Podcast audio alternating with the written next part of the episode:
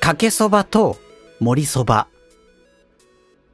毎回どっちが、どっち、あれ冷たい方あれ森あれかけ、あったかいあれってなります。あれかけうどんがある森うどんがあるわかんなくなりました。たぬきそばときつねうどん、あれ赤いきつね、あれ緑あれそれはわかるでしょ。 I would drive a thousand miles just to get to you. The days and lonely nights might break me, but I'll still find you. It could take a million days, but I see it through. I climb the highest mountain, baby, just to be with you. えー出張から帰ってきました。今回は新潟あたり行ってました。日本海の魚が美味しいですね。はい、ペーターです。そして、 えー仕事から帰ってきました。悪いことしてないのに1時間も立たされていました。芝 です。廊下に立っとれいみたいなこと電車でなるべく内側の空いてる場所へ立ってろって言われて、立ってた。だ って、満員電車満員電車だった。 そのね、罰はね、サラリーマンほぼほぼ食らってるね、みんな。みんなね、何悪いことしてんだか知らないけどそね。うだね。のびのびたは宿題忘れたからね、立たされてるんだけどもね。のびとか言われてね。立たされてるから、あれだけど。いやー、皆さん、仕事お疲れ様です。お疲れ様です。水槽の働くサラリーマン皆を応援してえーいますか応援されてます、応援働くさサれラてリーまマすンに。我々はい。私もね、ちょっと、先週、先々週ぐらいからね、出張側のね、再開して、新潟あたりとか、ちょっとぐるりと回って、日本酒がね、美味しいね、とか言いながら飲んでないですけど、 いっぱいも飲んでないですけども、私は。仕事だもん仕ね事。だからね、なんか飲み会を開く、この状況でもないですから、取引先の人うと。んうんうんまだまだね。だから、まあ飲むわけでもなく、ただちょっと刺身定食を昼にやっぱ食べたいなと。せっかくね、美味しい、お魚美味しいエリアに来てるからと思って。海の幸をね。そう。あんまり普段食べないからさ。だからちょっとその辺をちょろっと食べ。あと、なんかね、そう、長岡、新潟の長岡というところ寄ったんですけど、はいはいはいはい新幹線で。で新潟のちょっと下の方かな。なんかうんうんイタリアンっていう食べ物が、そのローカルチェーンであって、それが名物だっていう風に噂を聞いて、駅にあったから、うん。食べようと思って食べたらイタリアンって言うんだからさスパゲッティ的なって思うじゃんそうだね。なんかねミートソースかかって焼きそばが出てきてああ、はいはいはいはい。美味しいんだけどなんかイタリアのイの字も感じない料理で そのさ、イタリアのイの字を感じちゃったらさ、それイタリアのあれだから、ご当地風だから。確かにオリーブオイル味とかも感じなかったんだよね あ、そんなのがあるん だ。そう初めて知ったう。へローカルフー。ドなんか B 級グルメ的なやつだよね要は多分うんうんうん。そう美味しかったんだけどなんでこれがご当地なのかとなぜこれがイタリアンなのかについてずーっとわからないままちょっとモヤモヤしながら食べてたそうまあそんな感じで出張から帰ってきてちょっとお疲れムードな我々でございますけどもはい。今回も頑張ってやってまいりましょうといったところでラジオ水槽のでございますよろしくお願いいたしますよろしくお願いします。この番組は、水槽の中の脳が見ている夢かもしれないゲーム映画を中心としたサブカルチャーから身近なニュースまで多方面にトークを展開したいとは思っています。思っています。はあ、今日も仕事疲れた。 疲れたまあそんなため息ばっかりなところは良くないですから話を変えていこうと思うんですけども。まだまだ記憶に新しいかもしれませんが、ちょっと前にアカデミー賞がありましたね。はいはいはい。まあ、あそりこましでた前回もちょろっと触れましたけども、ドライブ・マイ・カーがね、日本で快挙だったりとか、いろんな作品が出て、私はその作品、ネットフリックスでとかであったら見たりとか、あの、配信系にあったら見たりとかしてるんですけども、まあ、今回のアカデミー賞、なんといっても、ウィル・スミスが話題をかっさらってしまいました。あれ、シュバ君ご存知ないあ、わかるよ。あ、わかるよよ。かった。よかった。さすがにわわかかるよるよね。まあ、その、何が起きたかというと、まあ、大体アカデミー賞ってコメディアンの方とかがちょっと MC で出てきた時に、そのコメディアンの方がウィル・スミスの奥さんの容姿をいじるような、ちょっとね、髪型が、女性なのにこう、坊主になっている方なんですけども、まあそれは病気でね、ちょっと毛が抜けるというか、そういう病気な方なんで。まあまうんうあ、んそれもあってその髪型になってるという事情があるのにもかかわらず、まあその容姿をいじるような発言をして、ウィル・スミスがカツカツと壇上に上がり、全世界が見てる前でビンタをしたというね、皆さんもご存知かと思いますけど、そんな事件が起きちゃいましたね、と。はい。いうのが記憶に新しい今回のアカデミー賞でした。そして、まあ、こっちの方は全世界は見てないんで全然あれなんですけども、こちらもまだまだ記憶に新しい炎上事件。プロゲーマーっていいんだよな。あの、タヌカナさんが配信中にはい170センチない男は人権がないというふうに発言をしたなんていう。そんな炎上事件がありましたね。ありましたね。私ははいギリ人権がある側、ギリギリ人権がある側なんでよかったですけども。 シラ君はちょっとね。僕余裕で人権ないんだけ ど。そうだね。ねえ。そんな感じで何かと最近こういった外見を、人の見た目をいじるようなことで大荒れ、話題が荒れるみたいなことが立て続けに起きたなっていうのが、なんかちょっと最うんうんう近ん印象に残っていましたよ。人の見た目をいじる文化の、ぜひ、その今、このご時世だともう古いよみたいな言い方をするさ。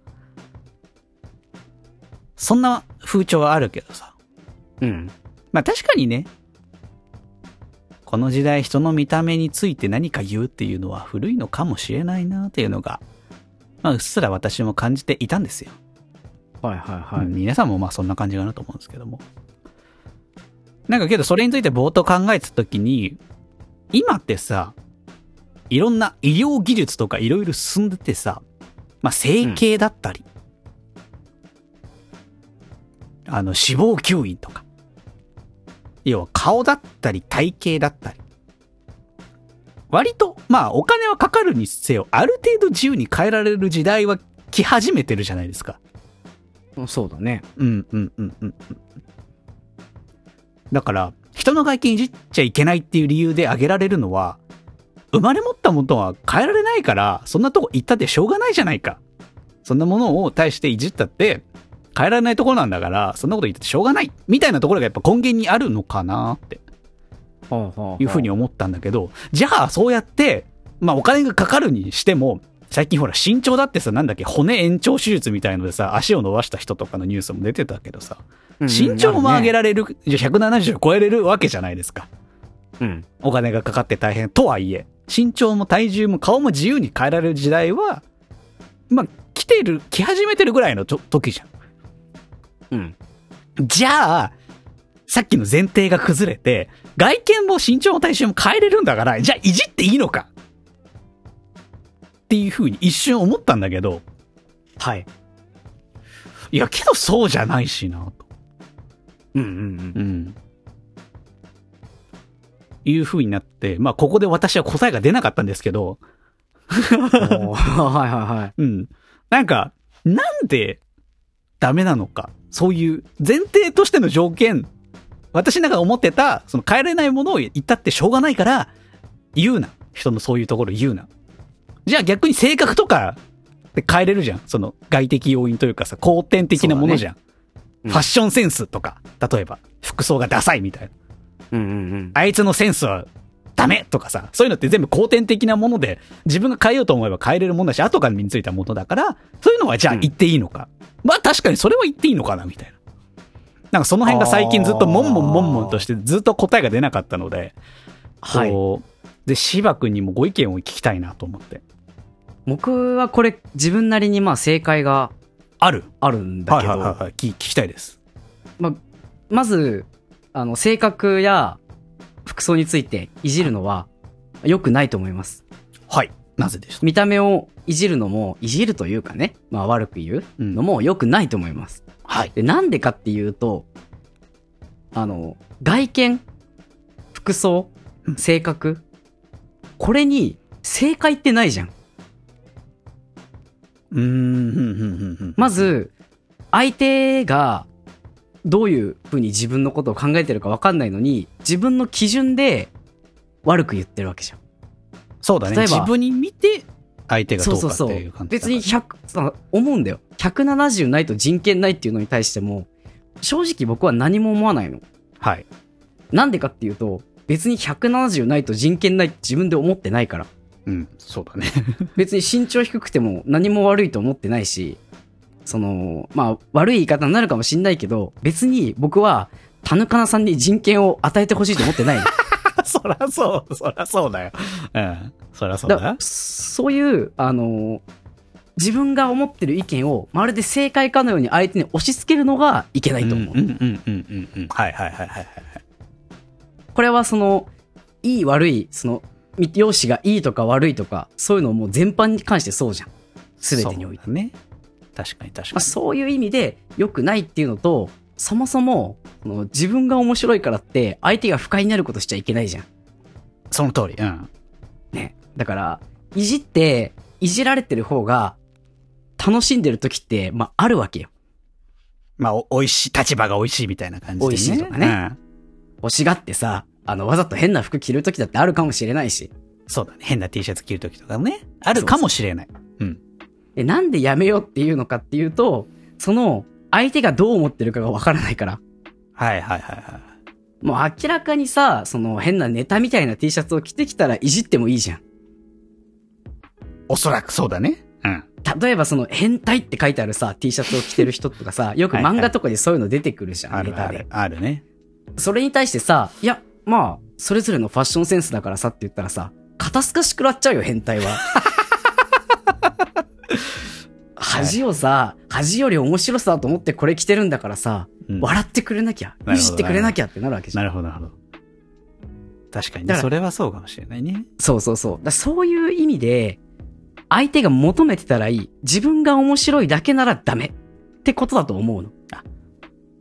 はいなんかはいはいはいはい。逆にそのさ、人の見た目を言う、どうこう言うのは悪くないって言って、あの、僕に対してね、僕は身長まあ160あるかないかぐらいなんだけど、はい。あの、僕に対してさ、いや別に身長低くないじゃん。無理あ るよ。低いよ。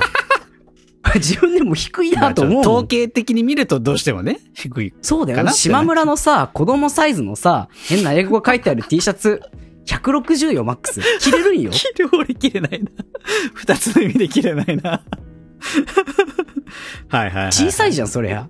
そうだね。まあまあまあ、数値的に出てきちゃうものはしょうがないね。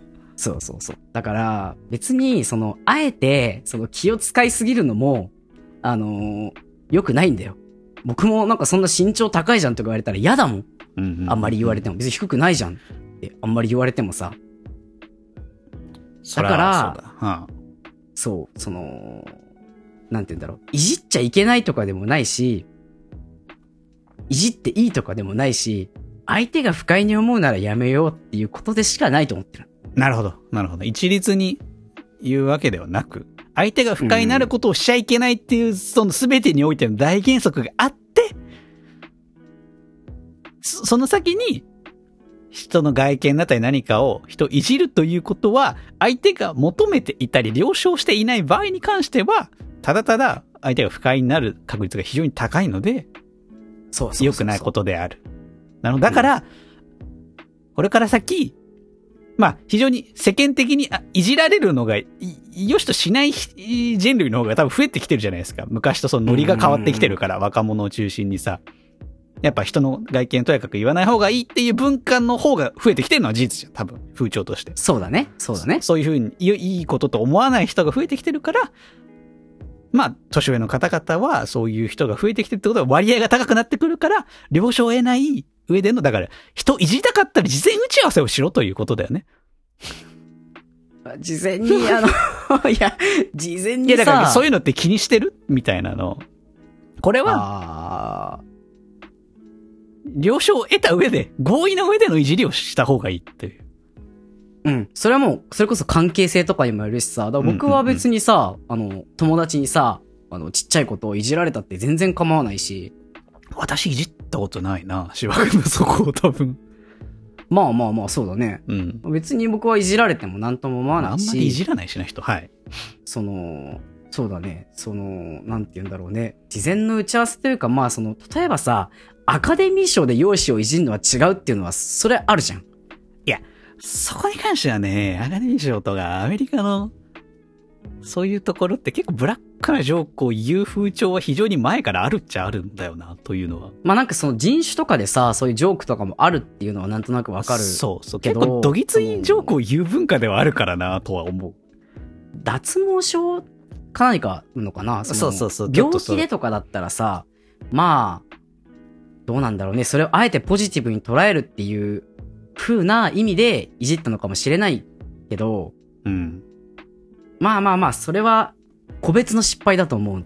これをきっかけに容姿をいじるのは良くないとかじゃなくて、そのコメディアンが相手を不快にさせてしまったっていうだけのことではあると思う。僕はね。そうだね。そうだね。個別に考えようと思う。あのこういうことがあるから、もう人の容姿のことを言うのやめようって言い始めたらさ、じゃあ、あの、髪切ったんだ、いいね、とかも言えないじゃん。いいとこも言えなくなっちゃうじゃん。だうかんうんうん。らその、田ヌカナさんの話もね、あの、擁護するわけじゃないけど、そもそも170ないと人権ない。そこだけ切り取ったら、確かに、あの、差別発言だって取られるかもしれないけど、あの、格ゲーとか、かなまあ、ゲームとかの文化で、人権っていう言葉って意味が違うのよ。そうだね。わかるわかる。例えば、そソこーはシャルゲームでさ、強い、あの、キャラクターみたいなのがいるわけじゃん。うんうん。で、これは人権とかさ、そういう言い方があるのよ。まあだから、つ、使う、最低主流、のこれは持っておきたいよね、みたいな。主流のキャラクターというか、その、これ使わないと対戦にならないんだよね、みたいな。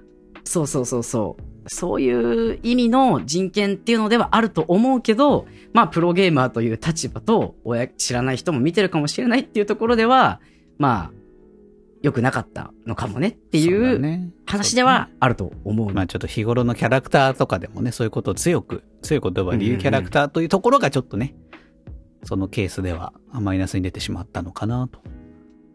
まあ、そう。だから、その、なんだろう、受け手側もさ、あの、170ないと人権ないって知らない女性に言われたからってさ、怒るっていうのは、その、またさ、なんて言うんだろうな、言われる方が悪いことは、いき、全くないけど、うん。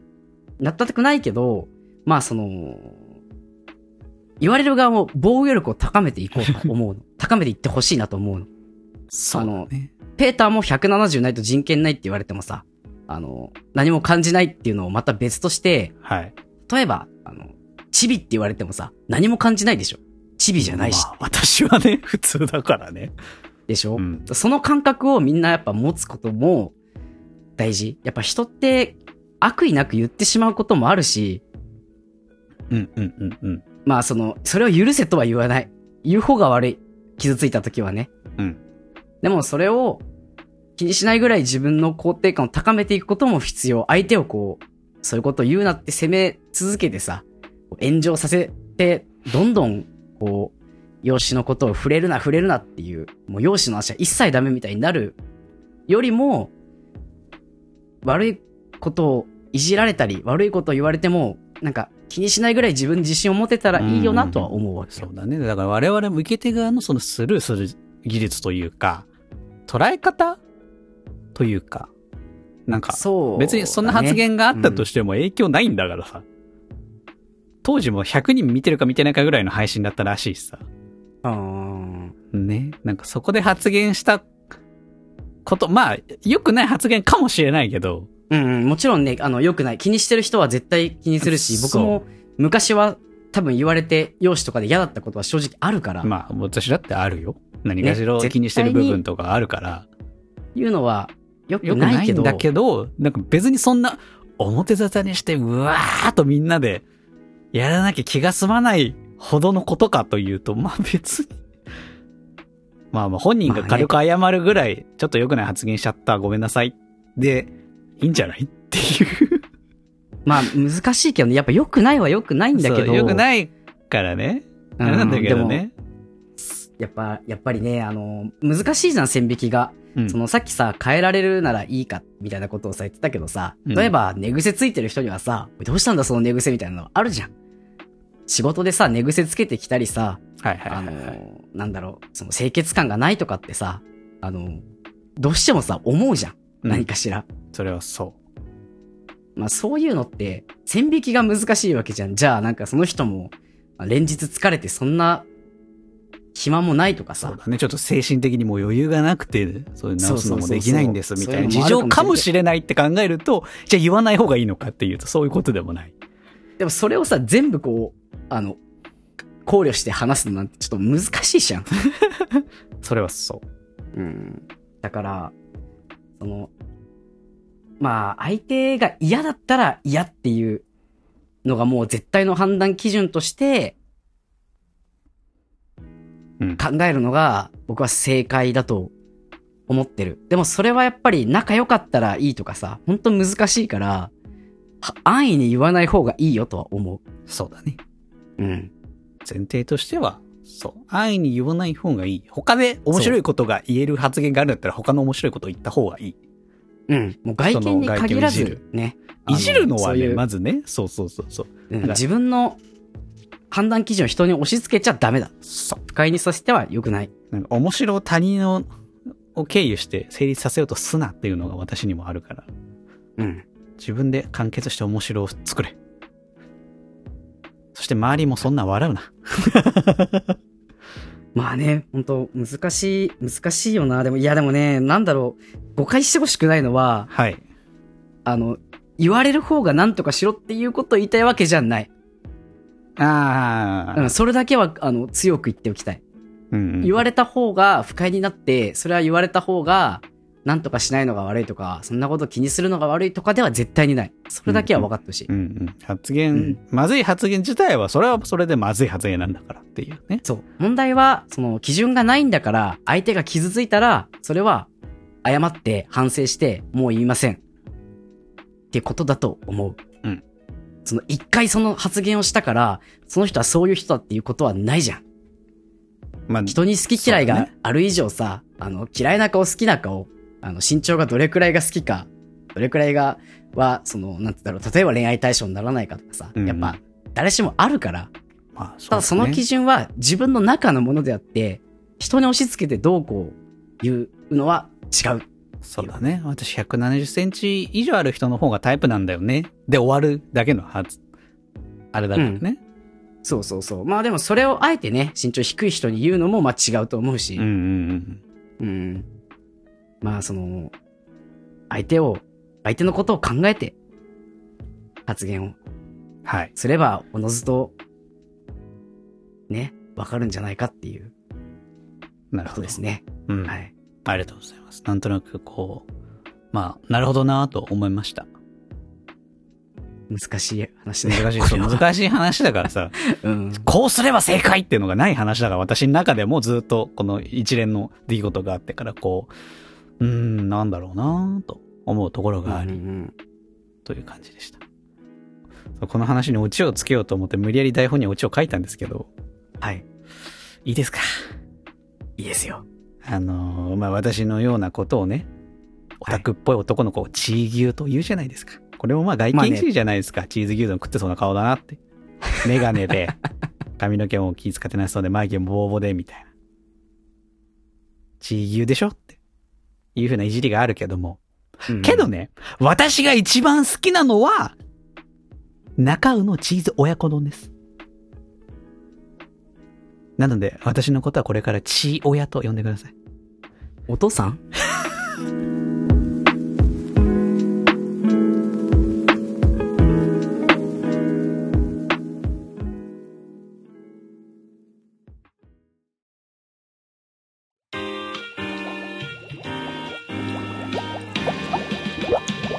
水槽の脳幻のあのコーナーが今夜復活します。聞いてないぞ。やべえね法律相談事務所。消したはずが、復活いたしました、今日。はい。メールフォームのコーナー募集のところからも消したのに。あのね、思いました。 なんでしょあの、匿名とはいえね、う。はい。自分の悩みをこう大勢の前で晒すって、まあ、ちょっとハードル高いのかなと。うん、まあ、あるかもしれないです。思いまして。なのでね、まずは僕がやりましょはい。う。もしかしたらね、これでね、あの、悩みを送ってくれる人がいたら、復活するかもしれないので、まず僕が、あの、悩みを、本気の悩みを話すの で、気の悩み。あの、皆さん、あの、ペーターも含め、皆さん、よろしくお願いします。ここからもう、あの、ずーっと自分の話しかしないので、わかりました。聞きましょう。皆さん、はい聞くターンです。聞いてください。最近の、まず悩み、端的に言うと、仕事 です。仕事の悩みです。やだなぁ本重当にリアルな話でしょ。重そうな話が面白い、面白い話とかじゃない。本当の悩み。重そうだよ。やだあ。のーちょっとね、こう、まあ、メタ的な話になっちゃうけど、いつになくこう、バーってメモしてあるから。はい。 そうだね。まだ私全然読んでないんですけど、これ。はい、どうぞ。まあ、その、仕事のね、概要から、まずは話すと、はい。仕事的には、あの、IT 系の仕事で、システムエンジニアってうん。いう職種かなの仕事をそうでしすね。ているんだけど、まあ、全くもって好きじゃない、この仕 事が。そうですか。本当に好きじゃないから、あのー今までね、在宅勤務だったからまだ良かったの。うんもう2年ぐらい在宅勤務してたんだけど、はいはいはい。あの4月の初め頃から、出社してるんだよね。さっきあもあ、そう言なったん通だ。うんり、1時間ぐらいああ、そうかそうかそうか。かけてね、出社してるんだけど、まずね、まず冷静に考えてよ。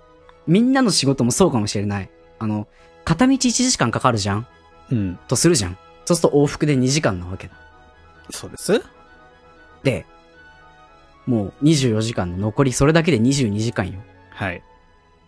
で、そっから、えっ、と、仕事まあ、定時で終わってもさ、8時間プラス休憩1時間。はい。9時間ですね。これで13時間かな残り。うん。で、8時間寝るとするじゃん。はい。残り5時間はい。で、朝の準備とかでさ、まあ、僕、朝起きてから、2時間近くかかるのよ。かかるね。え、ふそれさ、普通だと思うんで、異常だよ起きてから1時間そこらで出かけるって。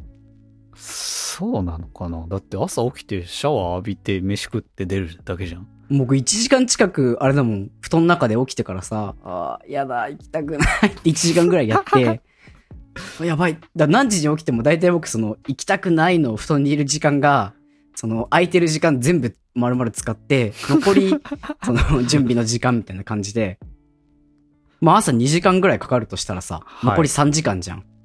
はい。で、家で、あの、お風呂とか、ご飯食べたりとか、いろいろすると、まあそこで2時間じゃん。うん。残り1時間しかないよ。うん。あの、もう、今日のこのず、ずらーっと、もう収録した時間で終わり。 すいませんね。え、違う違う 違う、あの、それは、あの、だからこそ仕事について悩んでるのよ。はははは。でね、そんなあの、一日のもう大半の時間を持ってく仕事なんだけど、はい。今してる仕事は本当に大変で、ははは。その、まあ、簡単に言うと SES って言うんだけど、ソーシャルエンジニアリングサービスソーシャルエンジニア。へえ。システムエンジニアリングサービスだ。全然ちゃうやないかあ。の はい。こう、派遣みたいな感じでお客様先に行くっていうのもなんか別の回で言った気がするんだうけど、んうんうんうん。そうだね。その、今その、新しくその、新しいお客様先に行ってるんだけど、うんしてる仕事が、こうね、あの、まあ、わかりやすく言うと、はい。あの、他の人が考えた創作料理のメニューを、厨房にも入れてもらえないのに、料理本にしろって言われてる感じ。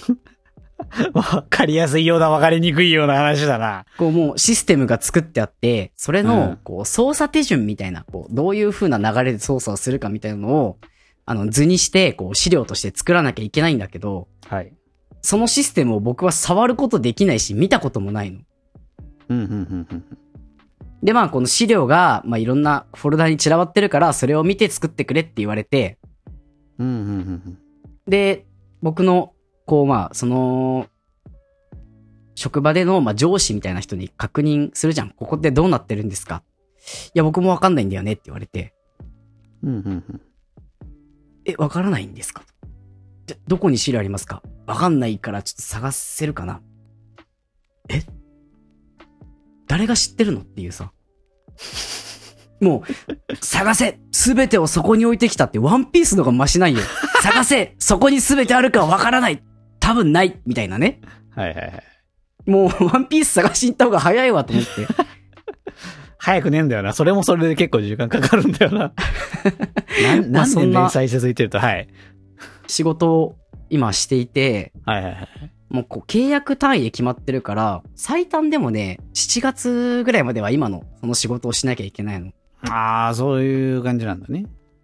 5月になる前からさ、5月病になってるのよ。早い。で、それでまあちょっと辞めたいなと思っていて、はいはいはい。で、転職をしようかなと思ってるんだけど、その理由についてもね、ただ嫌だけじゃさ、それって違うから。うん。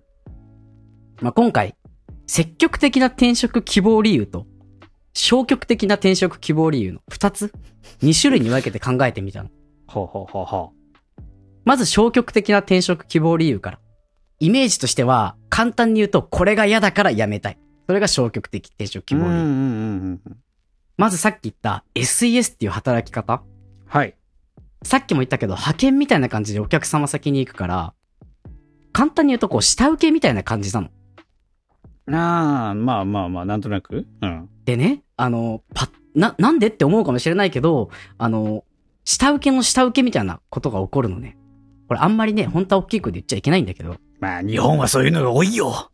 その、じゃあまず、こういうシステムを作りますと、作りたはいいというお客さんがいて、で、発注するわけよ。エンジニアさんをよ呼んでください、うちに。で、わかりました、受けましょうって受けるわけよ。会社 A がね。うんうんで、A は受けたにもかかわらず、エンジニア足りないな。エンジニアさんいますか、会社 B に依頼するわけ。うん。はいはいはいはで、B、わかりました。うーん、でも、うちにもいないな。会社 C にお願いするわけ。っていうようなことが起こってるわけよ。い。はいはい。まあまあ、あるよね。僕がその C の立場だとするとさ、やっぱ立場ってすごい下なわけじゃん。そら、そらそうっおすよ。客様のお客様のお客様みたいなさ、はい。立場のとこに行くわけだから。うん。だからこう、とにかく失礼のないようにみたいな。はいそはいはい。の、僕がそこにいることで、その、悪い言い方をすればさ、途中の企業がいくつもこう中抜きをしてるみたいな感じになるわけじゃん。そうだね。だからその、その分がなくなるから、あのとにかく失礼のないようにみたいな。立場が弱いの。うん。で、僕はさ、その、こう、変にへりくだるのって苦手なの。かなり。はいはい。だから、そこがね、ちょっと嫌なのよ。うんうんうん。肩身が狭いというかさ、こう、対等に話せないのがちょっと大変で。うん。っていうのが、まあ、消極的な理由の一個。で、次がそういう、その、かなりね、こう、 すごく、大きな企業にそういう感じで入り込んだりするから、硬い仕事が多いわけ。うんうん僕、硬い仕事ってダメなのよ。苦手なの。まあ、なんか、分かってくれる人もいると思うけど、僕は硬い仕事できないのよ、ちょっと。うん。まあ、そんな気はするよ。でしょうん。で、なんか、こう、特にさ、画面に向かってというかさ、この B2B っていうのが苦手で。自分のこうなんか矢印の先が、こう、人じゃないとちょっと苦手なの。うんうんうん。まあ、結局、人と人との関わりってどの仕事でもあると思うんだけどさ、うんうんうん。目の前の人にこう、全身全霊でやればいいとかならさ、それこそ接客とかね。はいはいはい。ならまあ、できるというか、どちらかというと楽しんでできるんだけど、はいはいはい。そういうなんかこう、ものとかさ、システムとかものとか、そういうのに向き合うっていうのがちょっと苦手なのっうんうんうん。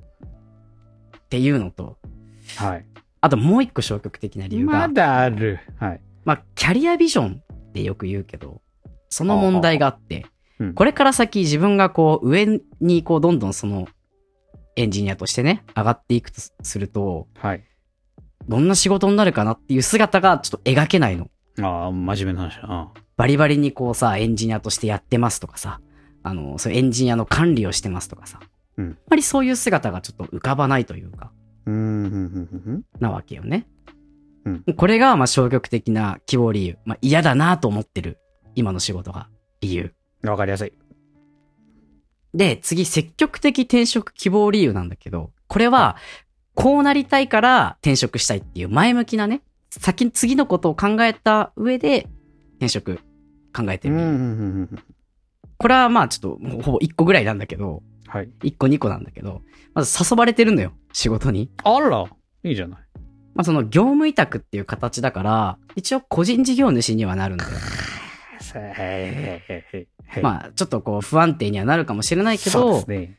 仕事内容としては、あの、写真の修正とか、あー。フォトショップとかを使ってさ、こう、レタッチっていうのかなあーまあレまタあッまチ。あ、芝君はね、そういうの得意だからね。もともとやってたし、まあ、得意というか、興味があるというか、まあ、仕事ではあるのよ。はい。で、これが一つと、あとやっぱ個人事業主っていうのがあって、まあ、自由度は高いし、こう、今のさ、こう、仕事とかよりも、よりこう、売り上げを終えるし、自分で。自分の頑張りが直接来るし、そうだね。うん。わかりやすくなるよね。自由度が高いっていうのはかなり、僕もいろいろやりたいってさ、前にも言ってたと思うけど、やりたいこと結構いろいろあるから、はいはいはい。個人事業主とかの方がその自由度は高いなっていうのが、まあ積極的な転職希望理由なんだけど。はい。まあそう思うけど、なんで悩んでるかっていうのもあって、はい。悩んでる理由が、まず嫌な仕事から逃げたくないの。うん。なんか嫌なことからはさ、こう逃げちゃっていいみたいなのって最近結構よく言われてると思うんだけど、言いますね。僕はそれでいいのかと思ってるところがあって。は。まあ、嫌なことでも、若いうちは頑張れとか、そういうのではなくて、うんあの、嫌だから逃げるっていうのでは、じゃあ次の仕事で嫌なことだったらまた逃げるのかなとか。はいはいはい。悩みに悩んだ上で、嫌以外の、ちゃんとした理由があって、逃げるなら、それはもう逃げじゃないし、いいと思うんだけど、うんうんうん。嫌だからって逃げるのは、ちょっとなんか自分のためにならないなと思ってるの。なるほど。そう。です。他に悩んでる理由は結構あって。 あのーこれは正直包み隠さずに言うと、あの、はい社会的立場とか、プライドの問題よね。と言いますいや、個人事業主の信用度合いとさ、システムエンジニアやってますっていうのの信用度合いとかさ、社会的立場ってさ、正直、なんか、エンジニアの方がすごいって思われると思うの。まあ、肩書き的にはね。そうそうそうそう。どこどこの会社に勤めてますとかさ、何々の仕事をしてますとか、そういう分にはさ、そういう、ちゃんとし正社員として、あの、働いてるっていうのは、プライドの問題として、まあ、大事だとは思うの。はいはい。一応ね、その、そんなことしょうもないって言われるかもしれないけど、実際は大事だと思うのよ。うんうんうん。まあ、これも悩んでる原因ですと。はい。まあ、他には、その、今の仕事に就くのだってさ、転職とか大変だったわけじゃん。大変でしたね。ここでやめるのはもったいないんじゃないかなとうん。思うところがあるの。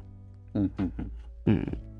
あとは、まあ、固定給じゃないから、収入が不安定になるんじゃないかとか心配になってる。まあ、お金はね、シビアですからね。ね、そこはうね、ん。気になるところじゃん。で、あとはね、これは、そんなことを気にするなっていう人もいるかもしれないけど、まあ、今の会社で、まあ、お世話になってると思ってるところはあるの。いろいろ迷惑をかけたこともあるしね。はいはい そのお世話になった分をちゃんと返せてるのかはい。おお、真面目だね。と。そういう部分も感じるのよ。あの、はいはいはいはい。だいたい転職3年とか言われるけどさ、まあ、よく実は今2年ぐらいなのね、ちょうど。多分7月まで働け、ば、2年は行ってて3年目ちょっと経つぐらい。経つか。なるほど。なんかさ、まだまださ、その、なんだろうな。今の会社にその、利益としてもさ、そうだし、会社のまあ、お客様先に行くわけだからさ、僕が頑張ってればさ、あそこの会社の人は信用できるぞって形でどんどんさ、こう、営業かけやすくなったりするっていうのもあると思うし、うんうん。そういう面で、僕はなんか会社に、なんかこう、お世話になった分、あの、ね、なんか返せてるかなと。給料でもらってる分以上に何かできてるかなっていう気持ちはあるの。うんうん。まあもちろん僕雇ってる以上はさ、採算取れてるんだろうけど、僕の気持ちとしてね、はい。もらってる分仕事できてるかなっていう不安はちょっとあるのよ。うんうん。まあそういった理由で散々最近悩んでいて、なるほど。でもね、本当に辛くて、今の仕事が。あの出社っていうのもそうなんだけど、まあその、ね、硬い仕事をきっちりっていうのがどうしても苦手で、かといってここで逃げていいのかなっていうのも、ずーっと悩んでて、まあお、おそらく20代では最後の転職になるからさ、そうだね。またさ、その30代で転職ってさ、違うじゃん。もう誰も若手とは僕のことを呼ばないわけよ。そりゃそうだ。っていうので散々悩んでいて、なるほど。まあ、あのーまあペーターもそうだし、これを聞いてる人もね、この結構な人生の岐路なわけ。うん20代最後の転職。そうだね。 もう何の責任も感じなくていい。もう、ただただ、やめちゃえよ。 とか、いや、やめんだよ。死ぬまで働け。とか。何の責任もなく、 好き放題言えるチャンスだから、もう何でも思ったことをね、あの、アドバイスください。もう働、そのまま働け。一行でもいい。やめろでもいい。やめろ。はいはいもうな、何でもいい。あのね、あの生活保護ってあるんですけど、はい。 ダメだよ。もらう 人って有能なんですよね。みたいな意見でもまあ大丈夫です。どうするかは僕が決めるけど、うどんな意見でもいいのでまあ意見としてね。はい。アドバイスをなるほどだよ。ください。まさあん、まず、ペーターから、どう、どう思えあ、今答えた方がいいですかうまあできたらね、あの、あの、 みんなあの、7月に、あの、辞めるとすると6月までだから早めにください。あまあそうだね。早めにお便りください。そうそうだね。ああ、まあまあまあ、このね、君とはもう十何年の付き合いになるので、うんうん。前の仕事というか、いろいろね、知ってる私からすると、うんうん。会社に所属してた方がいいとは思うぞと思うところは非常に強くあるんですよ。そうなんだよね。君の場合は、特に。まあなんかね、僕は逆にペーターはそうに言うだろうと思っていた。うんうんそう言うだろうなと思われてるのも私はわかる。そういう性格だから、うん私が。うーん。まあだから、客先に行く仕事っていうことは、まあ結構、今のは客先が特にまあ非常にストレスになっているっていう部分はあるのかもしれないけど、うんうんうん。まあ、じゃなくなる可能性も非常に高いわけじゃないですか。要は。まあまあまあ、そうだね。けど、ままああその、同じようなことになる可能性も今後あるわけだよね。コロコロ。客そう席だがね変わって。今までのお条客様先でも本当にすごく良くて、今でもたまにこう連絡くれ件て、がはいはいはい。ご飯に行くぐらいの人がいるお客様先も、まあ、あったわけよ、今までにね。そうですよね。うん。まあ、ただやっぱりその、立場がさ、その、その会社の人間と外部から来た人間ってかなり違うのよ。そうだね。それはうそうだと思う。ん、できることできないことその発言とか自由度とかってやっぱ結構違かったりするしあとはねあのペーターは全部あれだもんね自分の会社にこう社員として入ってる感じだよね今今ままでではねそうだね。このねあの1個のお客様先が終わって次のお客様先を探してる時まあ言ってみれば転職みたいな感じでさ面談を受けるみたいなのが、まあ決まらないプレッシャーだったりさ次のお客様先がねうんうんうんうんうん結構そういうのもあったりそのやっぱり何歳も上になってさ今みたいな別のところに転職するだろうけどそれまでにはうん。このお客様先に行ってさ、こう腰を低くしてさ、いつまでもやるのってちょっときついなと思うのよ。うん。というかまあそれもあ単る純にな確かに。僕がそうありたいと思う姿ではないというか、はいはいはいはい。まあそれ悪く言ってるわけじゃないよ。そういう中でスペシャリストになりたいっていう人ももちろんいて、やっぱスペシャリストみたいな感じでやってる人は、どこのさ、お客様先に行ってもさ、もうすぐこう、そうだ才ね能発揮してかっこいいなって思う人もいるんだけど、さっと即戦力で現れて、活躍して次に行くみたいなのが、かっこいい人も確かにいるだろうね。そうそうそう。でも、あんまり僕はそういうタイプじゃないなと思っていて。あー、難しいな難しいよね。僕はやっぱ技術で売るタイプではないのよ、どちらかというと。うん。うん。まあなんか、いろいろとさ、挑戦できるタイミングではあるじゃん。僕らの年齢で、まだ、ギリギリまだギリギリでそうきるかなと思っていて。だねそれはできると思うよ。うんうんうん。だから、かなり悩んでいるんだよね。うーん。まあでも、やっぱり、続けてた方がいいと思うか。いや、難しいな難しいなまあ、その他にもさ、今、そうだね誘われてるからそうだけど、まあ他に転職するっていう道もあるのかもしれないけど。まあ、そうだね。ううん、それもそうだし、なんだろうな。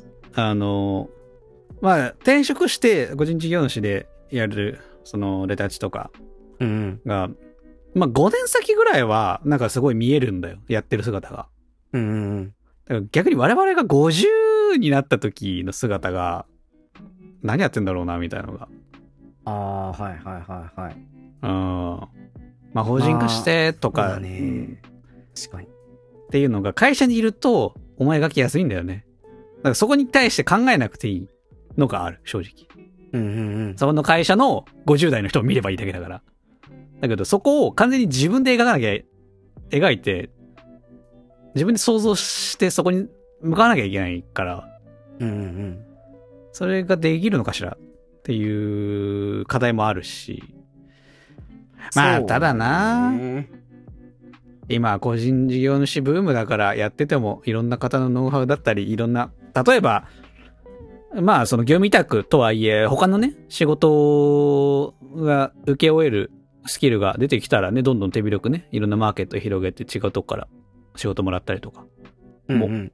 あるわけだからそうするとねどんどんどんどん仕事量増えて年収も上がっていってみたいな可能性があるのはおそらく転職した方があるだから要は上げ幅そうだね。まあなんか、それこそ、その、今個人事業主になったとしても、はいなんか、まあ僕もさ、一つのことを決めてずっとそれをっていうタイプでもないから、やっぱ、また会社で働いてみたいなと思って、まあ、数年してまた就職する可能性もまあなくはないとは思っうんてるし、意外とさ、社会に出てさ、いや実は数年個人事業主でやっててみたいな人ってさ、中途で入ってきたりするじゃん。あ、まあ、いるいる。全然いる、全然いる。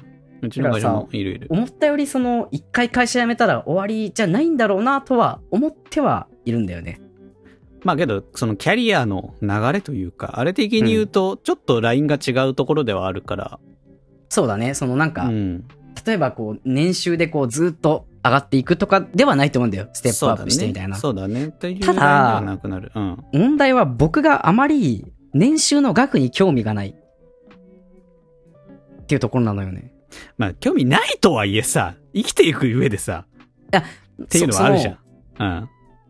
どちらかというと僕は、その、年収でもらうお金よりも、自分が使えるお金とか、自分が何に使うかの方が興味があるの。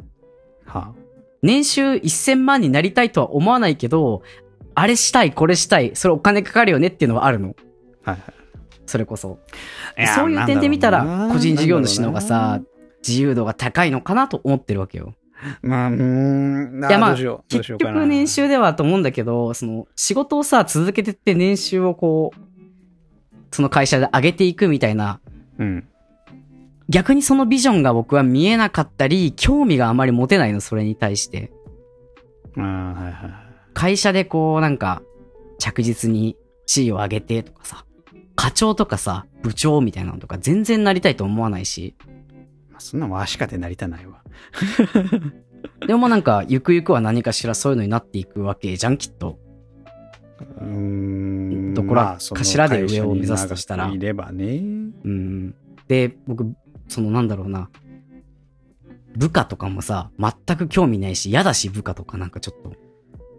そんな私だって嫌だよ。え、そう結構なんか、あれじゃん。面倒見のいい先輩って感じじゃん。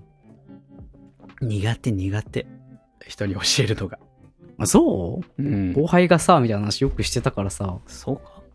得意かと思ったあー僕後輩って一度も行ったことないかもしれないまあ、難しいね。難しいな。まあけど私は全部今までの仕事辞めたいと思って辞めてるだけだからな。あの特にそこに対して何も思わない。ま無理だそうなんっだて、けど。無理。だって思って全部辞めてるから。なんなかんかこれをやりたいと思って転職をしてないから、今まで私は。なんかその、会社にこう転職していく場合はそれでいいと思うんだよ。個人事業主ってまた違うじゃん。辞めたいから個人事業主になりますってさ、いや、それ失敗する流れじゃんってなるじゃん。まあお前ね。、あの、SNS で起業してるな って。122万名円だなって。なるじゃん。スマホで副業してるだろって、うん。なっちゃうじゃん。そうだね。まあ、個人事業主はちょっとまあ確かに意味合いが違うし、ちょっと私がそこに対して経験がないから、うーん、まあこれ以いやで上ものなアんかドバイスは出てこないですけどそのも。経験がないからこそさ、あの、あれだと思うんだよ。その、なんだろう、気にしないにしても社会的立場をさ、周りの人がどう見るかっていう意見はもらえると思って、いろんな人に聞きたいなと思ってるの。うんうん。まあ、なんか嬉しいけど、個人事業主の人多いからな、今な、結構。なんか別に、そんな言うほどかとは思うな。まあね、で、でも、それこそやっぱ心配になるのは、そのさ、例えば引っ越ししますとか、審査通るかなとかさ、本当だよね。そういうのは中にはあるかもしれないしまあね。ね、そういうのはある。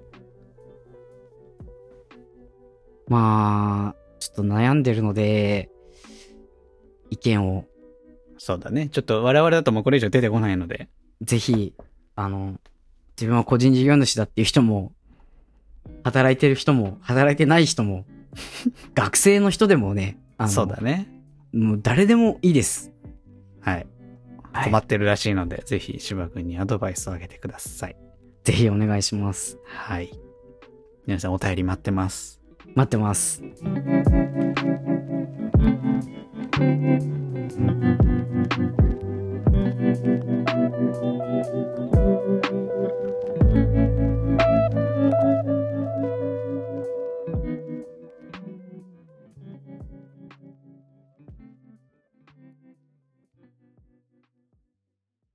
本当に大事なことを教えてくれるノマド系インフルエンサー、マイキー。この中に、フリーランスで稼ぎたいってやつ、いるこの中に、ポットでの知らないやつに、何十万も仕事振りたいやつ、いるいねえよな人脈広げっぞ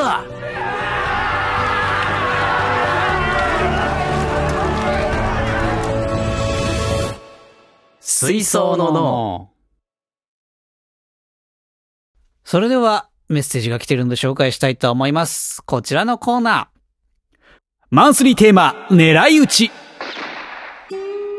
ついに来た。ついに来ました。えー一つのテーマを決めて皆さんからメッセージを募集するコーナーです。現在のテーマは、美味しい話でございます。皆さんから美味しい話来ております。それではご紹介します。ラジオネーム、顔面ハプニングさんです。ありがとうございます。美味しい話。この前食べた、粒組。とっても美味しかったです。ということです。ありがとうございます。ありがとうございます。あの、粒組僕もすごい好きなんですよ。好きだよね、芝くん組とかね。組大 好き。粒組はその中でもね、あの、ポイフル粒組って言ったらね、はい。かなり、あれよ。あの、好き よ。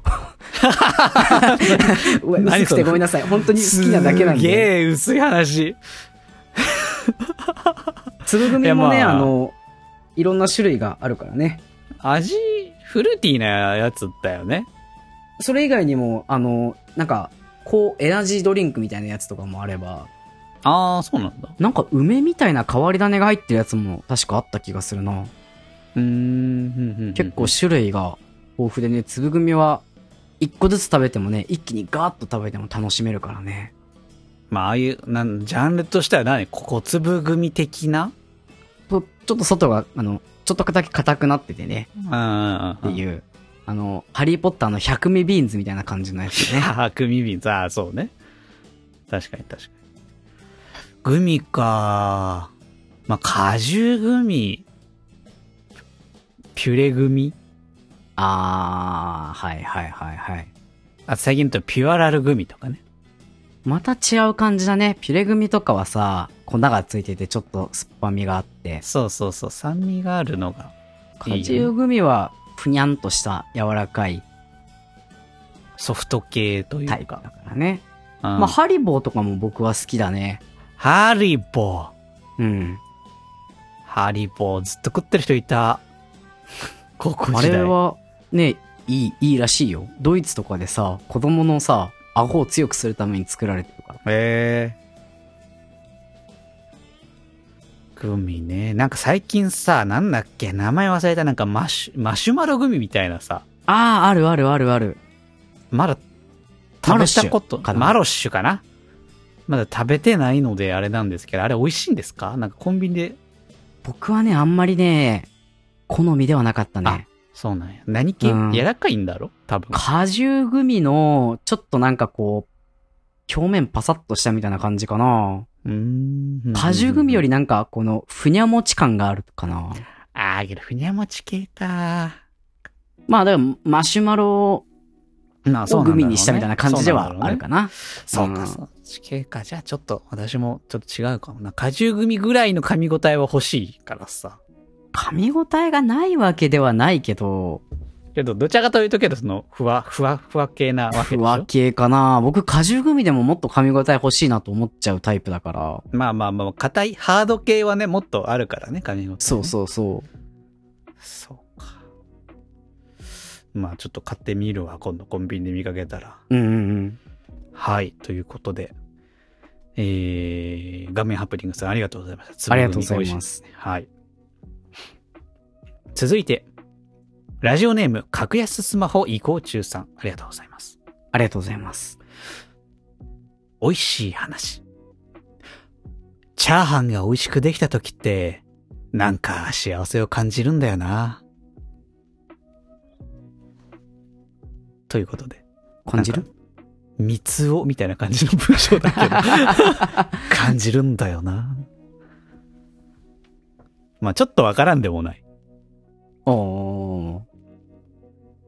なんか簡単な料理じゃん割と簡さ単さっとささっと作れる揚げ物とかさあ、まあまあ、炒めるあ。のそう具材が少なくてこう炒めて混ぜるだけだからさうんうん簡単にできるんだけど、結構その美味しくできた時ってさこうパラパラって味もちゃんとパーッと広がってる時ってあーわあ、美味しくできたっていう時があるからさ。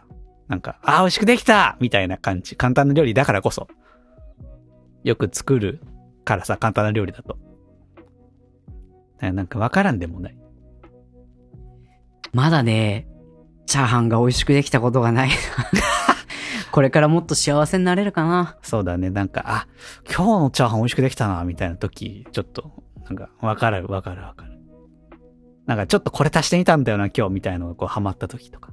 あー、なんかもう、その、あれだもんね、中華料理屋さんというかさ、はいはいはい町中華とかラーメン屋さんとかでさ、うううんうんもう本当に美味しいチャーハンあるもんね。あるパラッパラでさ。あんなのが家でできたら、そりゃまあ、幸せだろうなと。そう、絶対体に良くない量の化学調味料入ってて美味しいやつ ね。いや絶対良くないんだろうな、みたいな量入ってんだろうけど、超うめえじゃん、みたいな。ああいうのうめえんだよな、結局な。絶対家じゃ使わない量のラード入ってる、みたいな。確かに確かに、この油家ではちょっとさ、ひよって入れられないな、みた入れいな、ない、入れね。ない、みたいなラードをさ、もう、あの、おでっかい中華屋のお玉でごそっとさ、 入れて冷ませてさ。そうだよね。そう。卵を揚げるるんかっていうぐらいの油が入ってるからね。そうそうそうそう。で、あのね、でっかい火力のね、中華鍋でぐるんぐるん回して作って、こう、コーティングするわけですよ。油と卵。こう米にね、あれがうまいんですわ。結局。まあ、家だとあれ作れないけど。ど。そうだね。そうそうそう。だからちょっとわかるわかる。幸せを感じますよね。ということで、えー、格安スマホ、移行中さん、ありがとうございました。ありがとうございます。続いて、ラジオネーム、ミミさん。美味しい話。最近、彼女の首筋が美味しいんですが、なんか塗ってるんですかね輸血鬼違うんじゃないかな吸血鬼じゃないんじゃないかなただの前期の段階の話をしてるんじゃないですか彼女の首筋が美味しい。なんかボディクリームでも変えたんじゃないですか知らん。知らん。まあでもなんか、そういうのはさ、やっぱり、あれなんじゃない彼女だから、美味しいんじゃないですかね。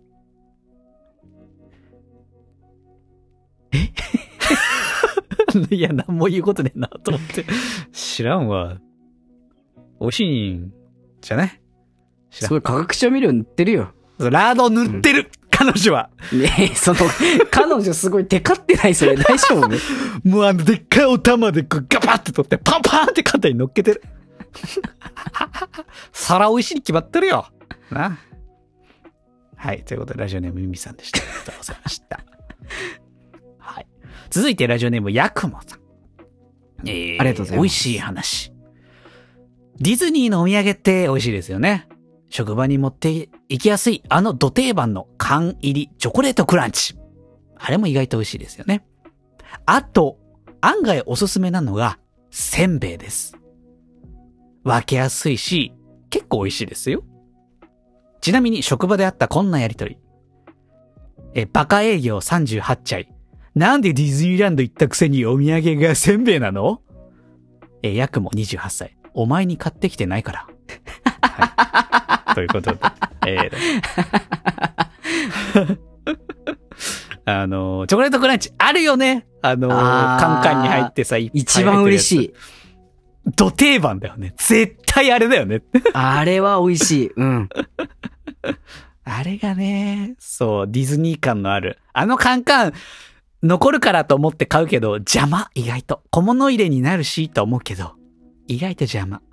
結構さ、いろんな家庭でさ、あ、この家にもチョコレートクランチの缶あるってさ、そうそうそうそう。なるよね。全国のね、家庭に1個はある、あのカンカン。なんなあれらも、あの、バイト先とかにもたまにさ、ああなんか物入れになってるみたいあな、る誰かが買ってきたやつがさ、あるよバね。イバイト休んで行ったお土産なんだろうな、みたいなね。あるある。そう。そして、意外とおすすめなのがせんべい。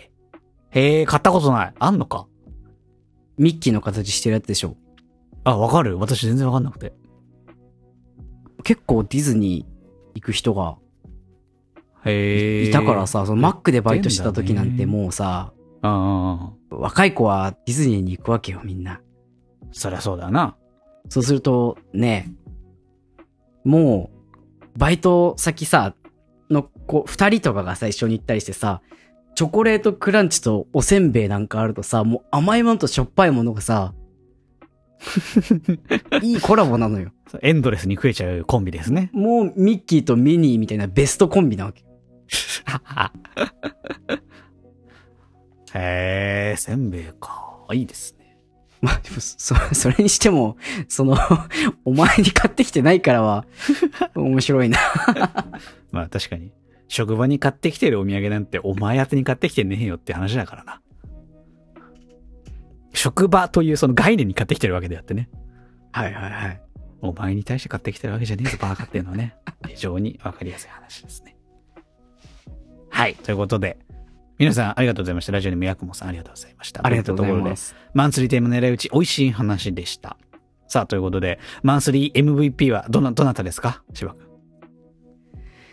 まあ、あの、お前に買ってきてないからに持ってかれちゃった な。はい、ということで、えー、ラジオネームヤコモさん、えー、マンスリーテーマ、美味しい話の MVP、おめでとうございます。はい。続いて、こちらのコーナー。ふつおた。はい。皆さんからふつおたが来ているので、こちらもご紹介したいと思います。芝くん、よく聞いててください。このラジオ、あーはいメールは。はい。ラジオネーム、町の不動屋さん、不動産屋さん。ありがとうございます。ありがとうございます。よく、えー心して聞いてください。はい。水槽の脳のお二人、こんにちは。こんにちは。水槽の脳の片隅まで、くまなく聞いております。ありがとうございます。鍵の件で、いても立ってもいられなくなり、メッセージをお送りします。不動産屋さん鍵の紛失、お疲れ様です。10万円。 もし、また紛失したら、そしてこのラジオを聞いている方々、鍵屋さんを呼ぶ前にぜひ一度、ご加入いただいてるであろう火災保険をご確認ください。入居の時、高えな、なんで払わなきゃいけないんだよ、と思ってたであろうあの保険。もしかしたら、もしかしたら、保険が適用されるかもしれません。もしかしたらですが、今のうちに火災保険屋さんの連絡先を携帯のアドレス帳に入れてください。保険が効かなくて不動産屋さんも動いてくれなかったならば、運が悪かったと思って諦めてください。ちなみに、家のトラブル、例えば水漏れなどの時も焦ってポストに入ってくるマグネットの番号にかける前に、不動産屋さんに、もしくは保険屋さんにかけてください。町の不動産屋さんとの約束だぜということで。不動産屋さん。というありがたいメッセージをいただきました。 みんな聞きました。いや、本当に、前回のかな鍵をなくした話をお聞きくださってのメッセージでございます。はい。あいかのがですかね、火災保険、一番安いやつにしたら対応してなかった。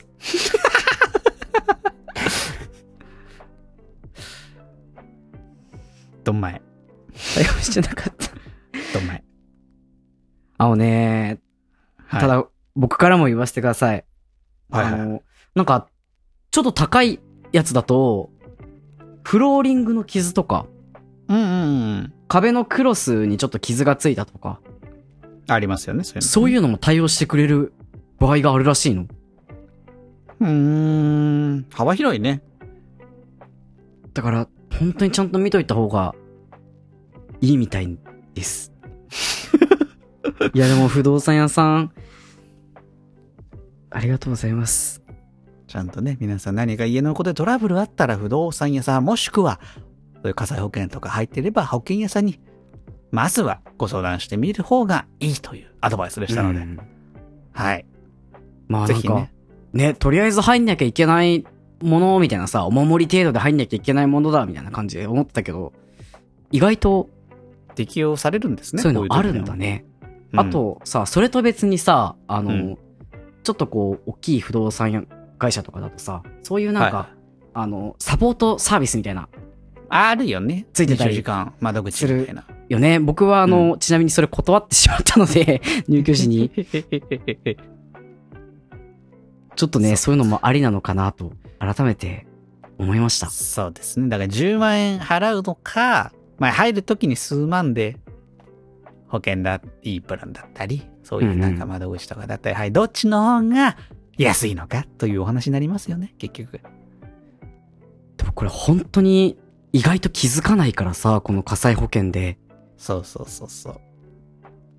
これは非常にかたなりめになる。ためになる。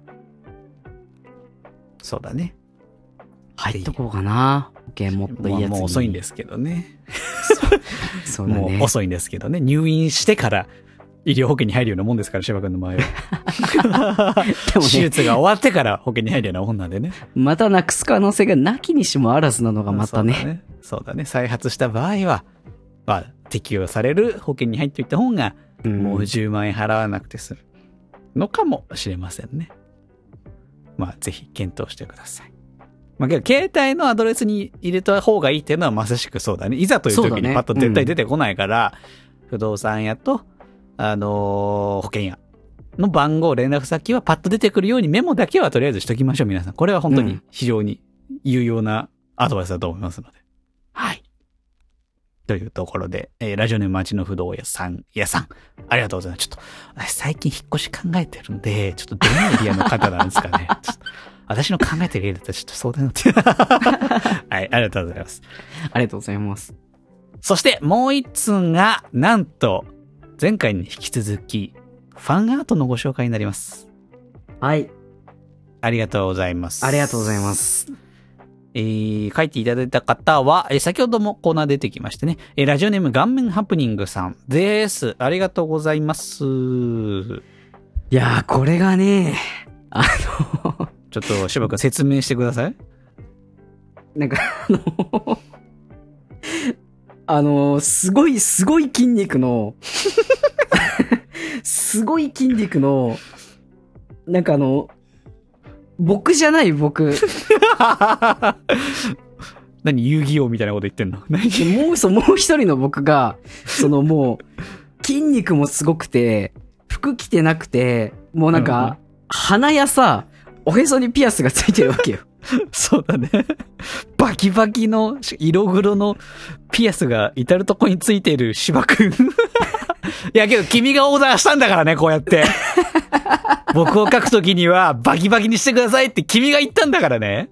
いや、あのね、あの、芝って書いてなければ僕だと思わない。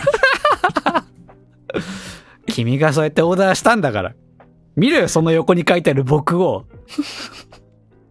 あの、もう、あの、なんだろうな、僕の肩にちっちゃいペーター乗ってんのかいってな ったの。乗ってるの。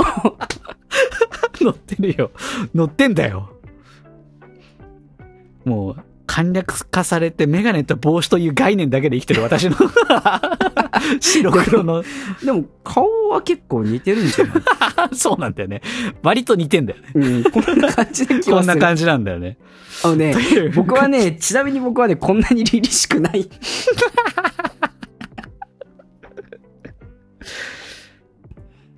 けど、君が思っ、待ち望んでた、マッチョファンアートだから。